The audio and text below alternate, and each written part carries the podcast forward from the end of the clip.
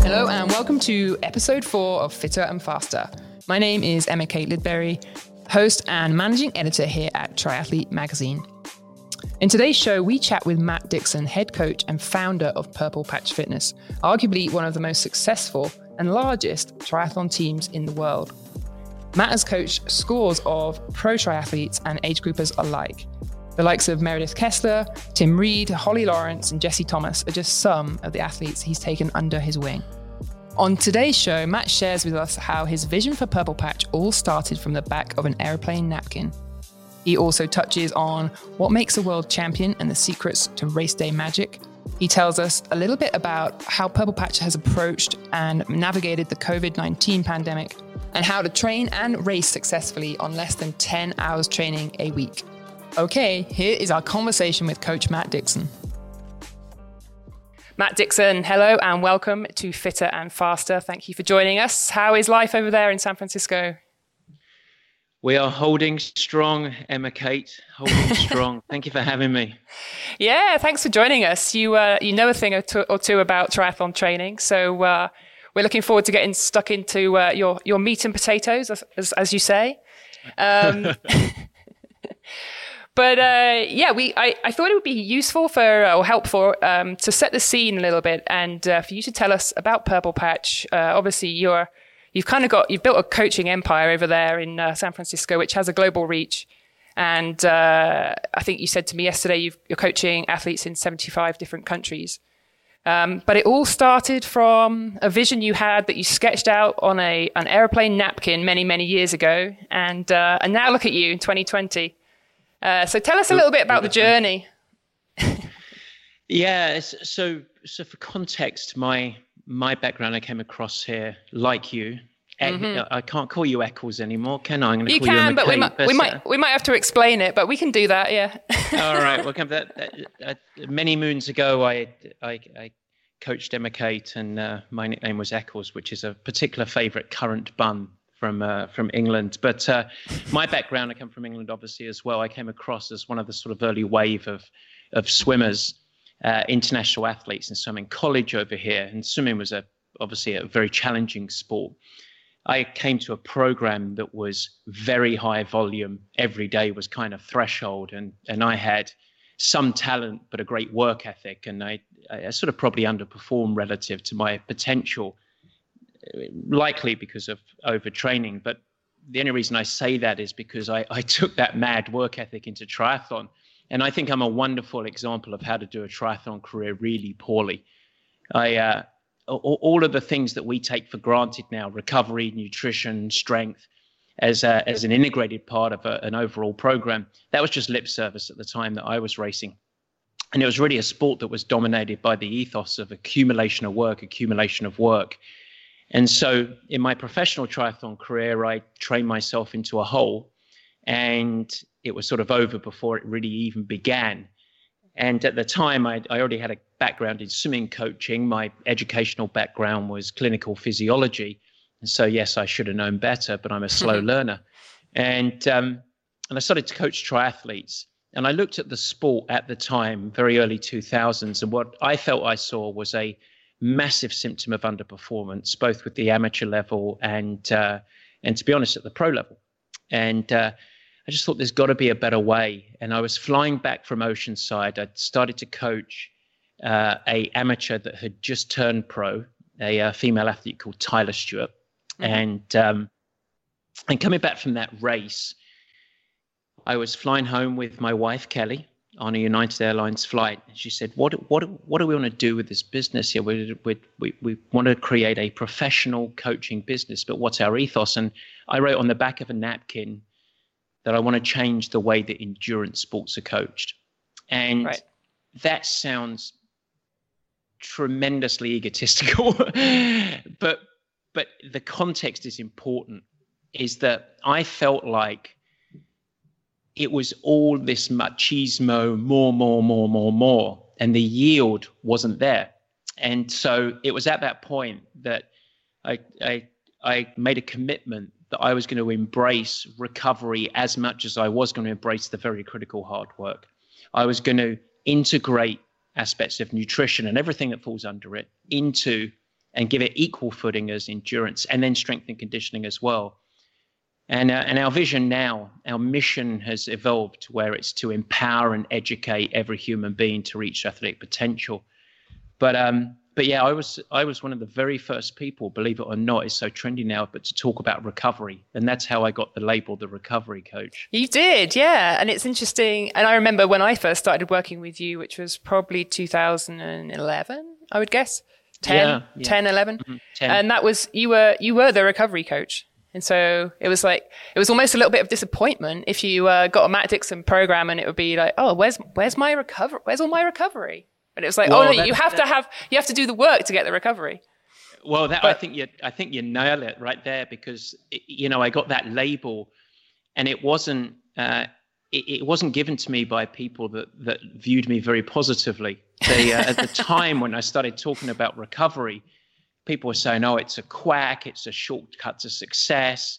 You know, he's trying to basically do the seven minute abs. And it's like, no, it's, it's absolutely not that. It's unmistakable that performance takes a massive amount of consistently hard work. Right. But in order for that to flourish, you must embrace recovery. And that with one of my many sayings that I have, I have a whole host of very silly sayings, but one of them is it takes courage to recover. Because we're all very good at working hard.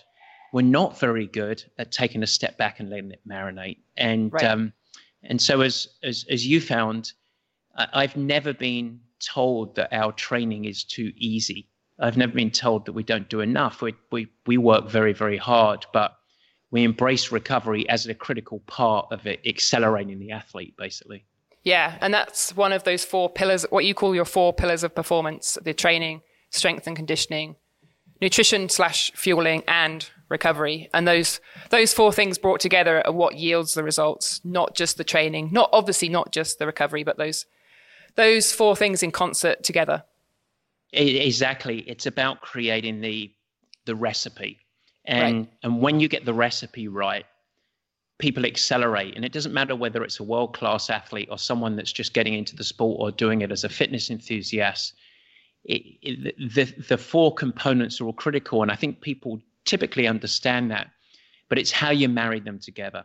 Right. It's it's creating the recipe and always keeping a lens on uh, on each of them while in concert, not just thinking, oh, I eat well, so therefore I'm going to be great. It's like, no, you gotta, and um, and so yeah, that that's the spirit. So the the reason we have the pillars of performance is really an educational tool. It's to set the mindset of the athlete. It's to frame conversations. It's not some quick fact marketing thing. It's this is a fundamental belief that anyone coached by us has to has to fall in love with, has to and make that a part of their life, basically. Right. Because that's the way we do things. And that could be you as a world-class athlete. That could be our friend Angus that never will be.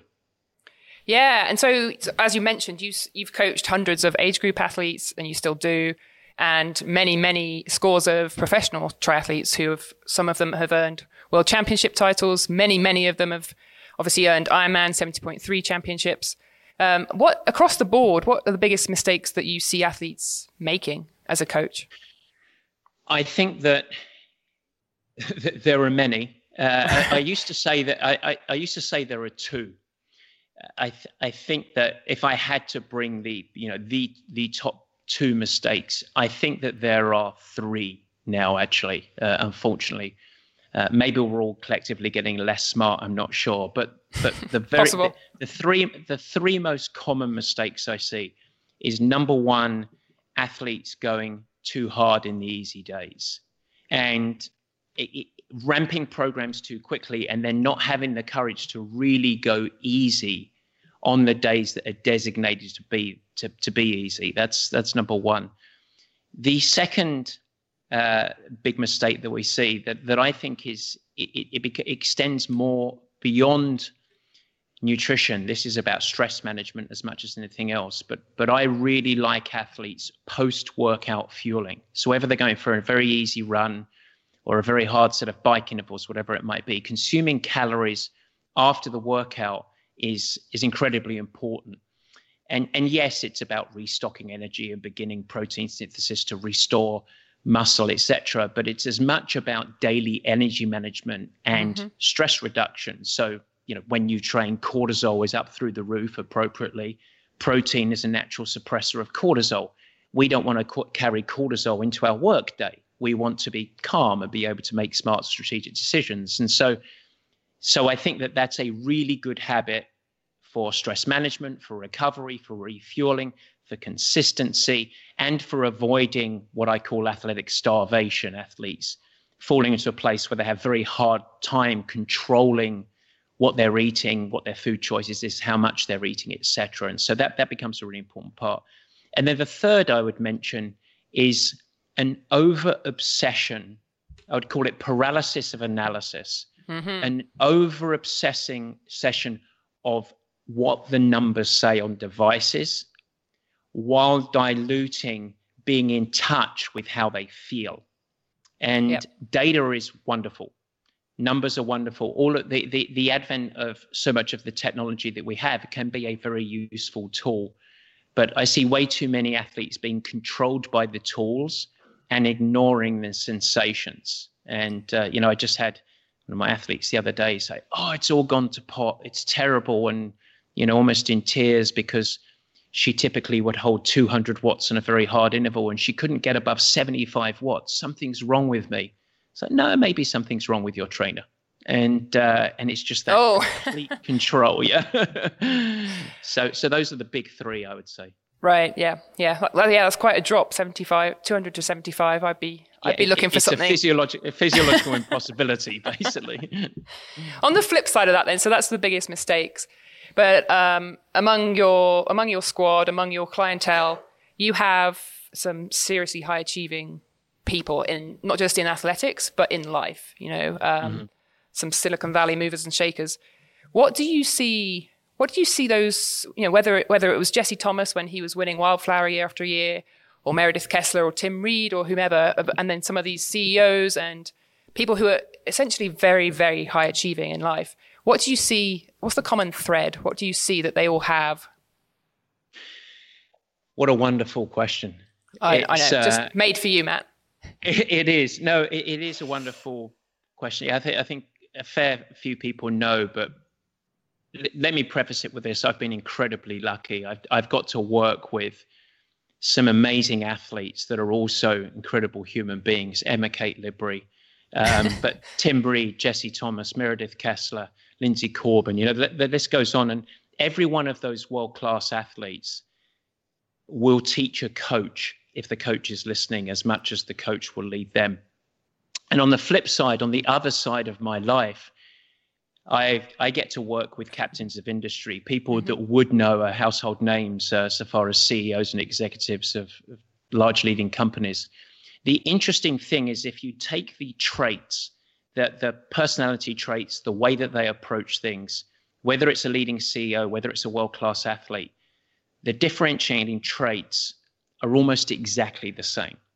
And And many of the traits are, are exactly what is needed as we collectively, society, navigate what we're navigating right now. Right. And yep. so they have, um, I, I'll give you five. I th- I've, I've got ten to twelve that I, I always keep in the backpack, but I'll give you three, four, or five of them. The first is a, an absolute insatiable desire to learn. And so the very best athletes and the very best, highest, the, the highest achieving C E Os always want to learn. Yeah. And um, and so they're very coachable, interestingly. People think that great athletes have got it all worked out, but great athletes surround themselves with people that will help them achieve and tend to be very coachable. And uh, and I think that's a re- really key thing. A growth mindset is something that you might call it. Yeah. The second thing that I think is probably in priority of order is they are all highly adaptable. So we have a concept at Purple Patch we call change able, having the ability to navigate change and have a certain flexibility. Right. Uh, they, they are all equipped to see failure as a growth opportunity rather than a than a identification that they are failures. Mm-hmm. And um, and so they all have a, a great relationship with failure, which I think is important because every single one of the people that we mentioned there have failed a lot. And uh, you can go back to your career of how successful you were, but how many times you had to fail to achieve the successes. Yeah. And, and still, and still failing now on many things, but learning. Yeah. me, me too. But, but I bet that you can draw on your experience as an athlete now as you go into life and realize how important those experiences were. Um, and, um, the fourth, I would say, is a, a massive passion for the journey. Mm-hmm. So while, while they all love outcomes and success, that's actually not their defining part. What they really love is the process mm-hmm. and the, the art, the craft, and uh, and doing that side of uh, of stuff.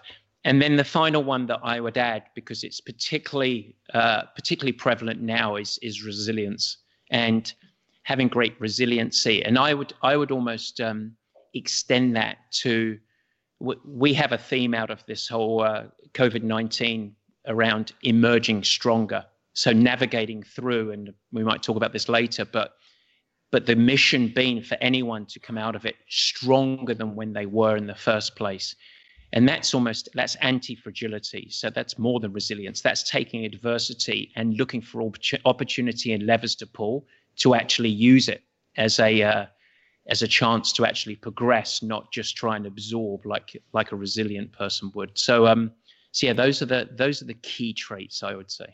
Yeah, and as you were listing those, I was thinking, like, those are all things that anybody who's going to bounce, any professional athlete, any captain of industry, anybody who's going to bounce well out of the last few months and probably for the foreseeable future is going to be somebody who has to have those traits.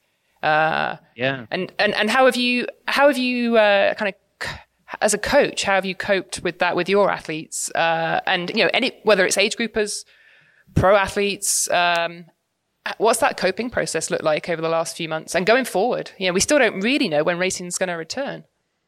No. And, uh, and, and I'll talk about that. It's, so it's been a process. And, uh, if we go back to March, I think that the, uh, when, when it really, at least in the U S, obviously in, in January and February, uh, Italy and Spain, and obviously China, Were, uh, were navigating what the U S started to really manage in March. So, so I'll stay U S-centric when I talk about this. The um, in March, there was a, a, a period of time, a couple of weeks, where it was really chaotic. And there was a lot of fear, a lot of concern, a lot of worry, a lot of confusion. Mm-hmm. And the first thing that we really tried to help people to do was to stabilize and to actually get into routine and um And, and create structure in the things that they could control. Right. And so suddenly people's lives were turned upside down. They had fear. And interestingly, training was one thing that, that really cr- could create a framework. While training was different, people had to stay healthy. And we were very fortunate because our ethos has always been about much more than racing. Our, mm-hmm. We only coach an amateur to say, look, we want you to achieve your goals, but but we don't want to do it at the expense of life. We want to be healthy. We want you to perform in the workplace. So we've always been about the whole human. So it felt like, bizarrely, this is our time. This is our calling. We've got a real role. And um, so we doubled down on that. And uh, and after we, we got our athletes really stabilized, we had to have, a, I think, a period of almost grieving and yeah. um, and a lot of empathy for each other. And and the best way for athletes to grieve the loss of racing, the cloudiness, the fear, the concern, the collision of of worlds with working from home. Once um, once we've gone through that, we need to make sure that that doesn't, and there's a whole bunch of empathy. The best way to navigate that is to really come together and uh, and really try and be a, a community, no matter where you're at in the world, support each other. But I wanted to be sure that we didn't let empathy fall into self-pity. Hmm, and yep. So very, very quickly, we went, we, we completely restructured the company. And so we designed a whole, we got all of our athletes under a very similar program that was called, we called our COVID program. We, we didn't just try and go into maintenance mode, and we didn't try and train for racing. We, we did training that was appropriate for the situation that we're in, where we said racing's miles off, but how do we actually use this time as an opportunity to evolve as an athlete? Mm-hmm. And so we did a lot of technical work, a lot of soul-filling work, as I call it. So very easy training to help emotionally navigate the time. And then we did a bunch of really, really short, high-intensity training because we wanted to improve the size of the engine of the athlete and the stuff that was far away from race-specific. Mm-hmm. And we, we did a good couple of months of that, and we got everybody together um, sharing the experience. So we launched live coaching. We did live video bike classes, which we still do. We did um, live Zwift sessions, which, of course, many people have done. We uh, we did live coaching, uh, strength coaching, self-care, swim bands. So we had a host of, host of live coaching.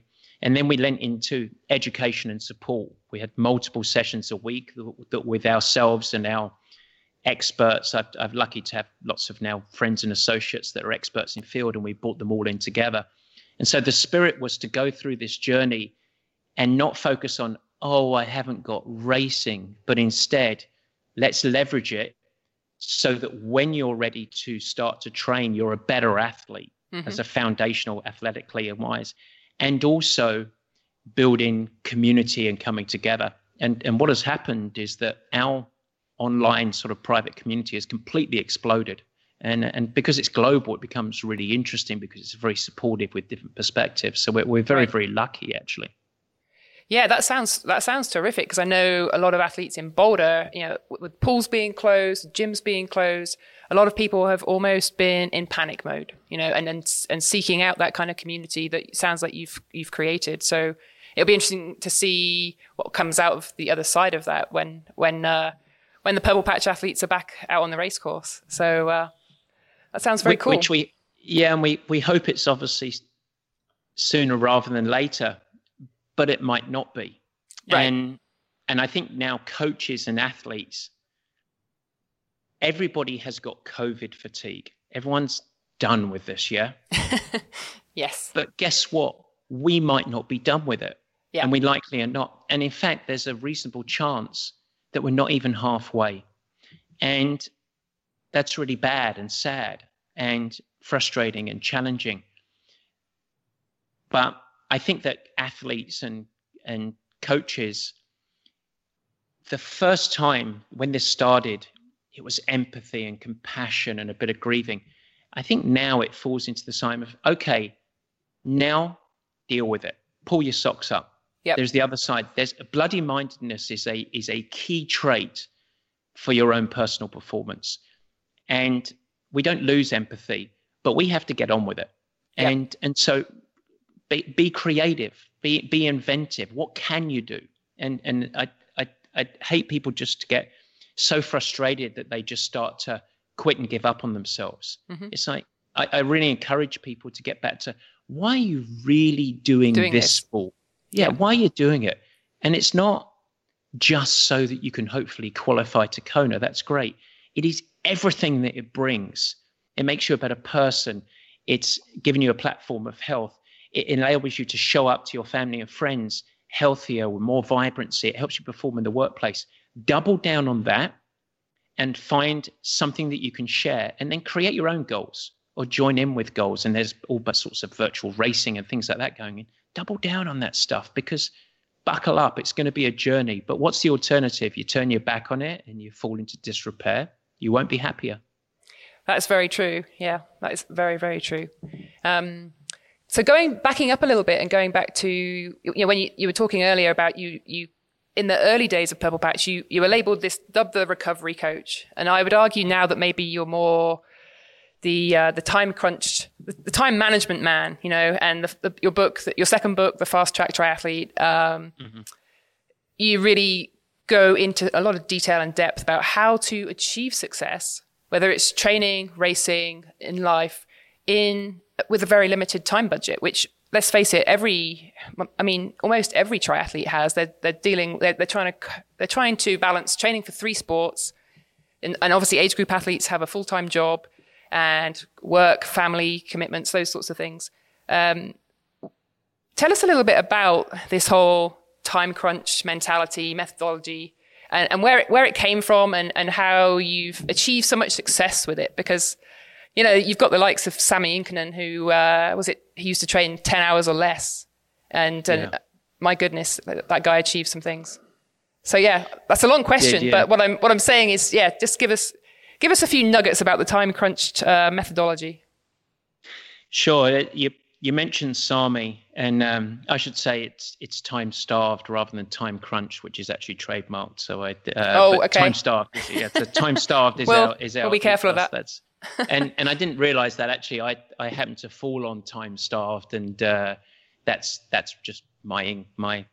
sort of way of speaking, but yeah, time-starved athlete is what we always talk okay. about. But uh, but you mentioned Sami, and Sami Inkinen was the founder of a real estate search engine called Trulia, and I met him right when he joined, or when it started Trulia. He was the founder, and uh, and over the five years that Trulia went on its journey to become public, I was coaching Sami as a triathlete, where he won every age group uh, race under the sun. He was won Hawaii as an amateur, was under nine hours there on a very windy day. I mean, and we all did it on a time budget of under ten hours a week of training. Now, I think that's an important story, because the message out of that is not that to do well in Hawaii or to do well in an Ironman, you only need to ten, train ten hours. Sami is a physiological beast. That's why I called him Sami the Bull. And, um, but the key thing is, if I had have delivered Sami in his life situation sixteen hours, he wouldn't have been successful, because the bucket of life stress that he was managing didn't give him enough capacity to effectively do sixteen hours. So the time-starved approach is all about finding your best performance within the context of your life. And the common methodology of training for an Ironman seventy point three or an Ironman is for athletes and coaches to say, this is how many hours I have to be to have to do to be successful, and then trying to cram those hours into an already busy life. And what ends up happening is the bucket of stress tips over, and something has to give. So people start to give on sleep, on downtime for themselves, and they're just always, they've almost given themselves a second job. And the journey becomes almost torturous. And by the time the race comes, they're just desperate for it to be over. And that's where so much tension in life happens. They don't have a good work-life fit. Mm-hmm. And so instead, looking at this, I was like, this is not sustainable, achievable, and it's not providing the avenue for people to thrive. And so how about if we start it from the other side of the equation? Let's do, and and, and this is every week, we have something called the Sunday Special, which is just a time for people to come up, pause, reflect on last week, and look forward. The stress of life ebbs and flows. So let's not get rigid around training hours in a week. Sometimes you're going to have more capacity, sometimes you're going to have less. What you need to have is control and levers to be actually fill that time so that everything is integrated. Mm-hmm. So you look at the landscape of life and you say, these are my non-negotiables. I've got to work. I need time for my family. I've got to sleep. I need a little downtime for myself, et cetera. Now, how much time do I have for training? And that might be ten hours. It might be twelve. It might be twenty. Who, who knows? Yeah.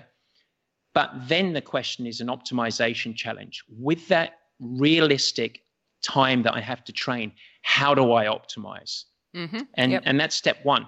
So that that's, in a nutshell, that's how we go about it. For every athlete, uh, we try and teach them and educate them to become empowered to, to take control of that situation for themselves and to start from that side of the equation. Let's build the non-negotiables in life, then let's integrate training into it. If you have more time, we can add training. If you have less time, let's retain the key sessions. Right. So this, and that's the second part of it is... Uh, and, and shall I carry on while I'm yes, on my ramble? I, yes, I know, because I was going to ask you about those key sessions that should be a part of that of that training week. So, yes, yeah.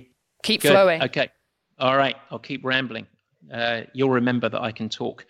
Um, the so if you have that that many hours, the, the second fundamental mistake I believe that athletes make is to look to view their training as just chicken casserole.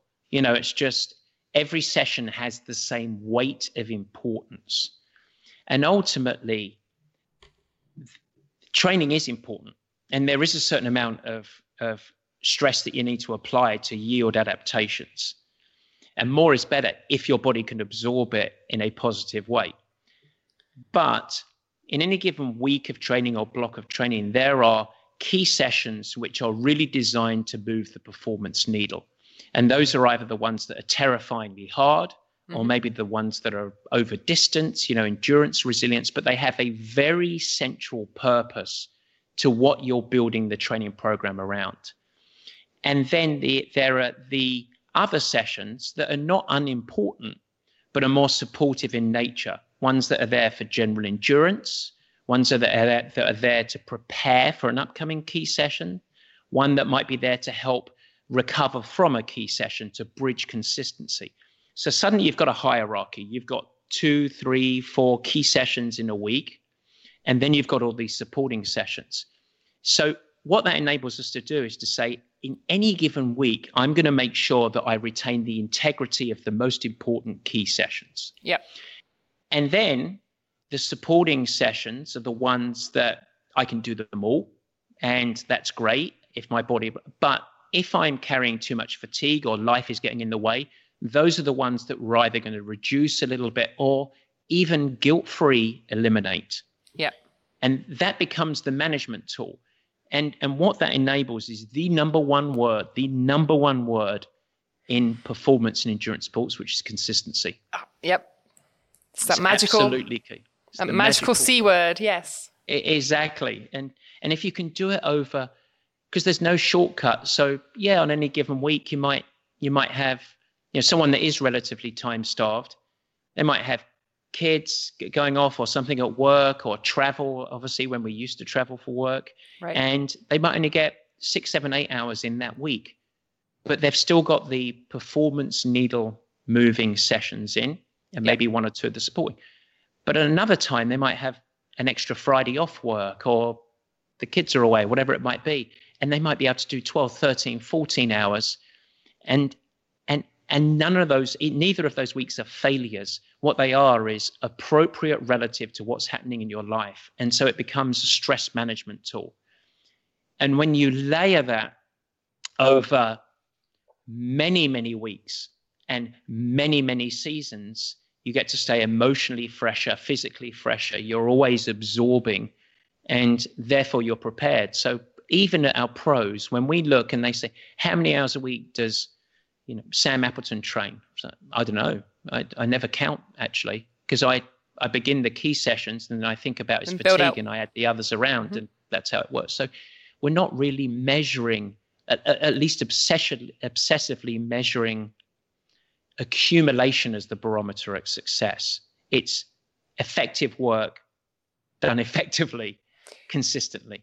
Yeah. And do you still see, I, I think this is something that I see now, having kind of stepped out of professional racing and, you know, still being involved in the sport, but at a different, from a different perspective. One of the things I see quite commonly is it takes a certain confidence to know when to step back and when to, um, and when to hold back and when to drop some sessions. And when to, when when you and when it's fine to keep going. I mean, is that something you, you see with you know pros, age groupers alike, or and how do you, and how do you help coach that and manage that? So it, it yes is the the short answer. There's it, it and let let's be frank, it's incredibly hard. Yeah, you have some athletes that are just unbelievably good at it, and it's their secret weapon.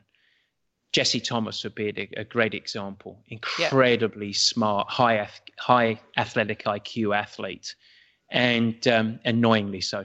But uh, you know, and but then someone else, you know, a different athlete that strayed towards the other side, Tim Reed, who obviously won the World Championship in two thousand sixteen, and he. Tim, I used to call him Tim the Tinkerer because he's he's got a little bit of paralysis of analysis, and, mm-hmm. and I'm now great friends with Tim. Massive respect for him, but he he learned the art of simplifying and consistency, and uh, and the way that we did it with Tim is we actually anchored it around mission and purpose. So Tim, and Tim would tell you the same story if he was if he was on the show, Tim would have a tendency to bring data and metrics and equipment changes into his life to the point that it made him go crazy, and it amplified fear going into a race. And so at the start of two thousand sixteen, we um it was we, we have another mantra, nail the basics. And and it started with Tim Reed. So this year, Tim, you're allowed to sort out your bike fit at the start of the year, choose your equipment at the start of the year, but you're only allowed to focus on seven things. And that was, you know, fueling after a workout, going easy on the easy days, uh, magnifying the or, or prioritizing sleep. He had two kids at the time. It, it, so really, really basic stuff. And we weren't going to talk about anything else apart from these seven things that we want to master. Mm-hmm. And what ended up happening is it made the journey more simple. And he became a master of those things that probably took him ninety-seven percent of the way to his performance potential. And then the last three percent, the critical three percent of why he won the world championship, was it freed up mental capacity for him to think about the how, and could go into the race uh, down in Australia in Mooloolaba. Mm-hmm. He could go in with capacity of, I know I've done everything of all the fundamentals. I know I'm healthy. I know I'm good.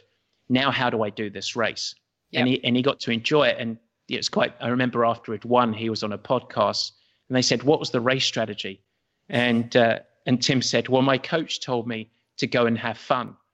And that's true. But the context behind that is he was so prepared, and I had such trust, such a better athlete than I ever was. I mean, obviously physically, but also mentally, a great reader of a race. Yes. A great, and, and just this inner capacity to make decisions. And I wanted to free that up, and I didn't want to get in the way of that.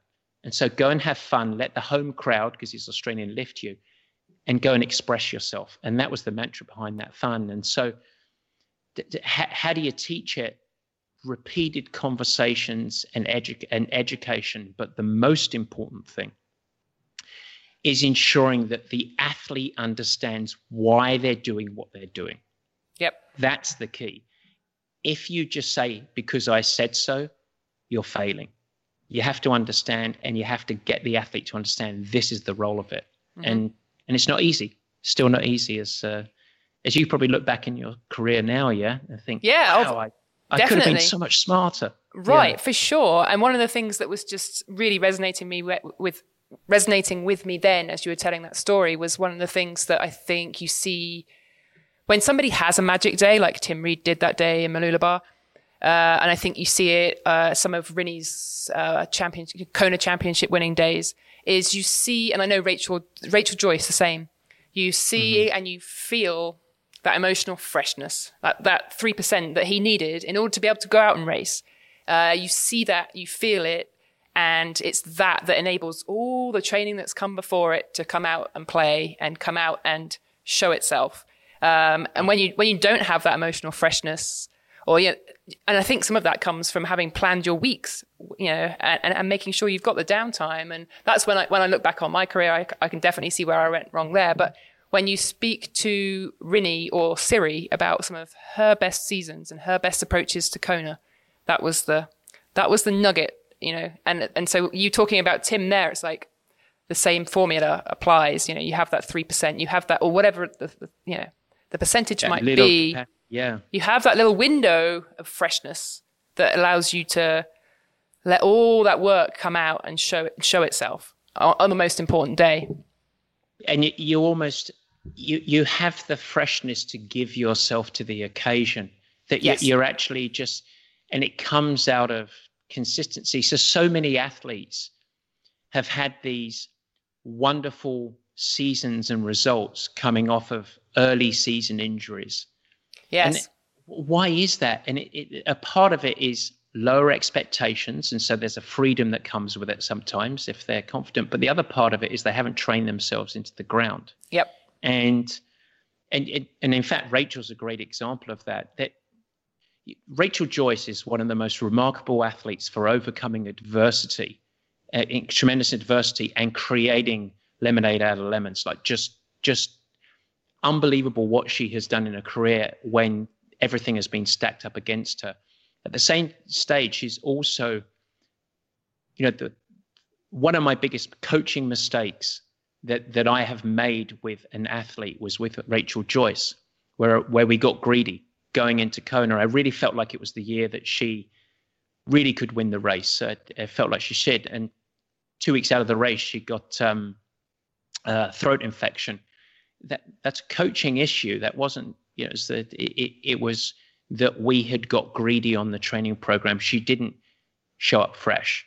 And, um, you know, that, that was the occasion. You sort of have to carry that as a coach, that that was sort of on my shoulders. The, now, if I didn't learn from that, and then, um, then it really would be a failure. Mm-hmm. It was a failure on the day, but, uh, but obviously it's a, it's a learning opportunity, and hopefully, hopefully I'm a faster learning on that side of stuff. Yeah. And I think it's great. It's great that, you know, coaches have as much to learn as athletes along, along those journeys. Um, and, you know, and learning training stress alongside, I know this is one of your, one of the things that you taught me, is training stress alongside global stress. You know, where does training exists in, training doesn't exist in a vacuum. It's not in its own little planet.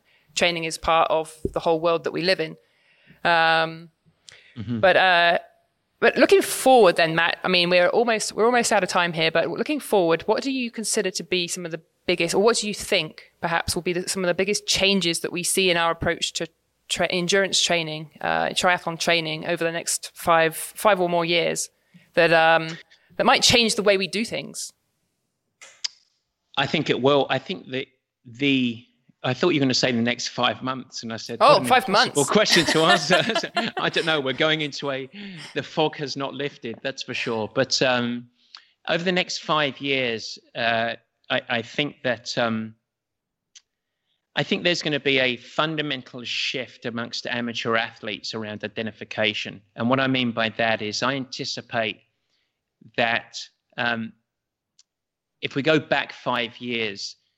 Many, many triathletes identified themselves as a triathlete. That's mm-hmm. what they am. And, I, and it, it was a serious, I think there's a broadening of perspective where people start to view themselves as athletes that do multiple things, or a multi, multi-sport athlete. I'm going to go and do a trail race, a gravel race. And I think that's really healthy. I think it's really healthy emotionally, physically, to change things up.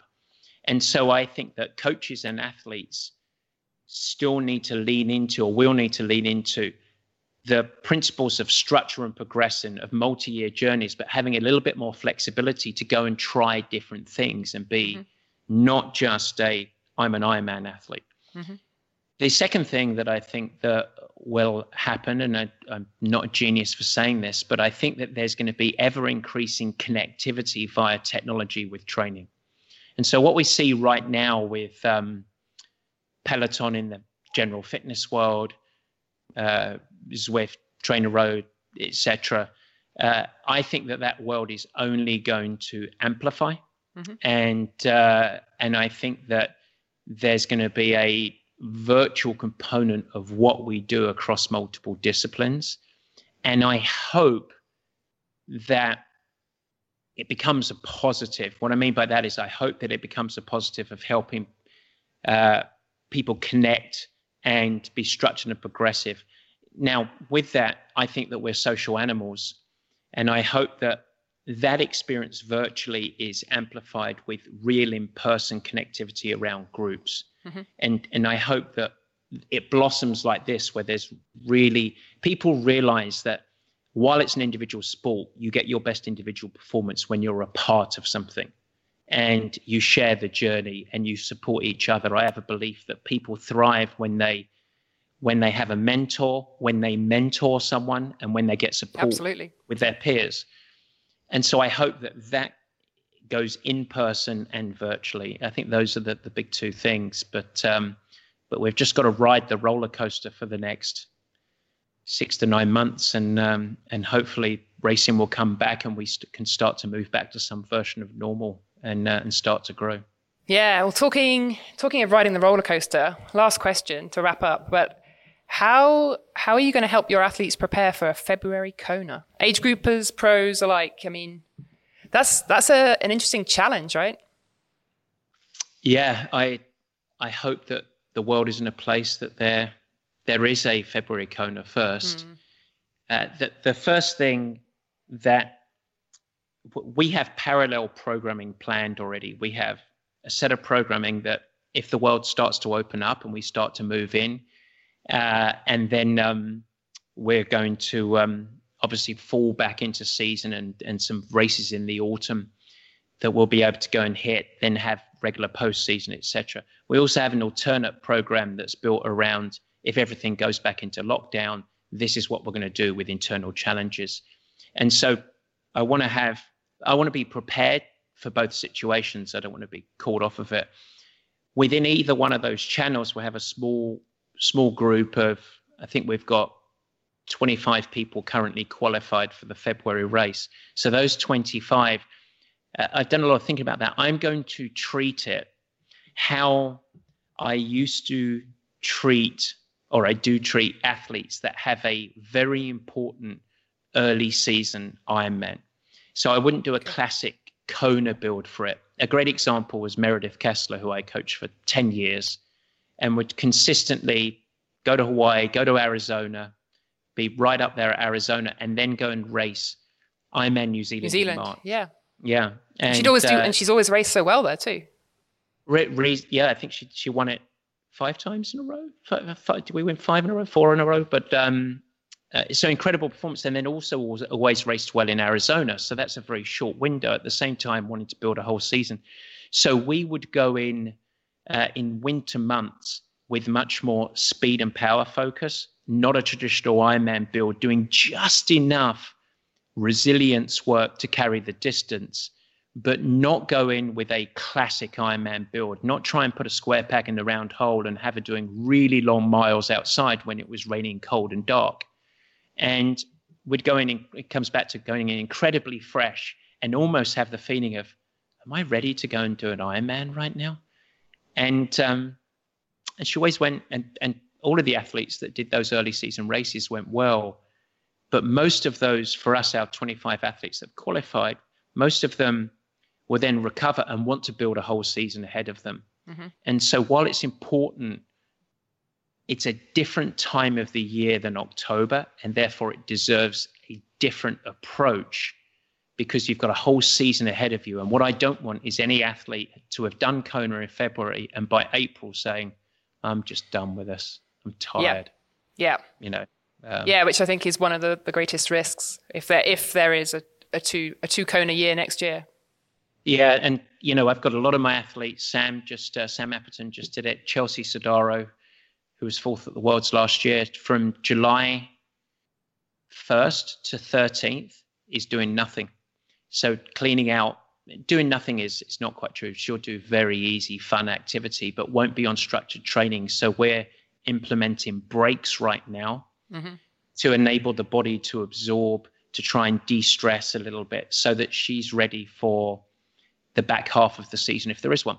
And, right. uh, and so I think that's important. If you've got a February Kona, you have to implement some time that you can really take a break for ten days to two weeks because it's a long way to carry without without a real break. For sure, for sure. Okay, Matt, I think that's all we've got time for today, but thank you very much for joining us. That was all very useful, very informative. Good luck to you and all the Purple Patch team in the months ahead, and uh, we'll catch you soon. Thank you very much, Emma-Kate. Thanks for having us, and uh, I just want to say best of luck to everyone on the journey and stay, stay strong. We'll get through this and emerge stronger. Cool. Thank you, Matt. Bye. Okay, that was episode four of Fitter and Faster. Thank you for listening. Please subscribe to Triathlete Podcasts on iTunes, Spotify, or wherever you listen to your podcasts. We'll be back in two weeks' time. In the meantime, happy training.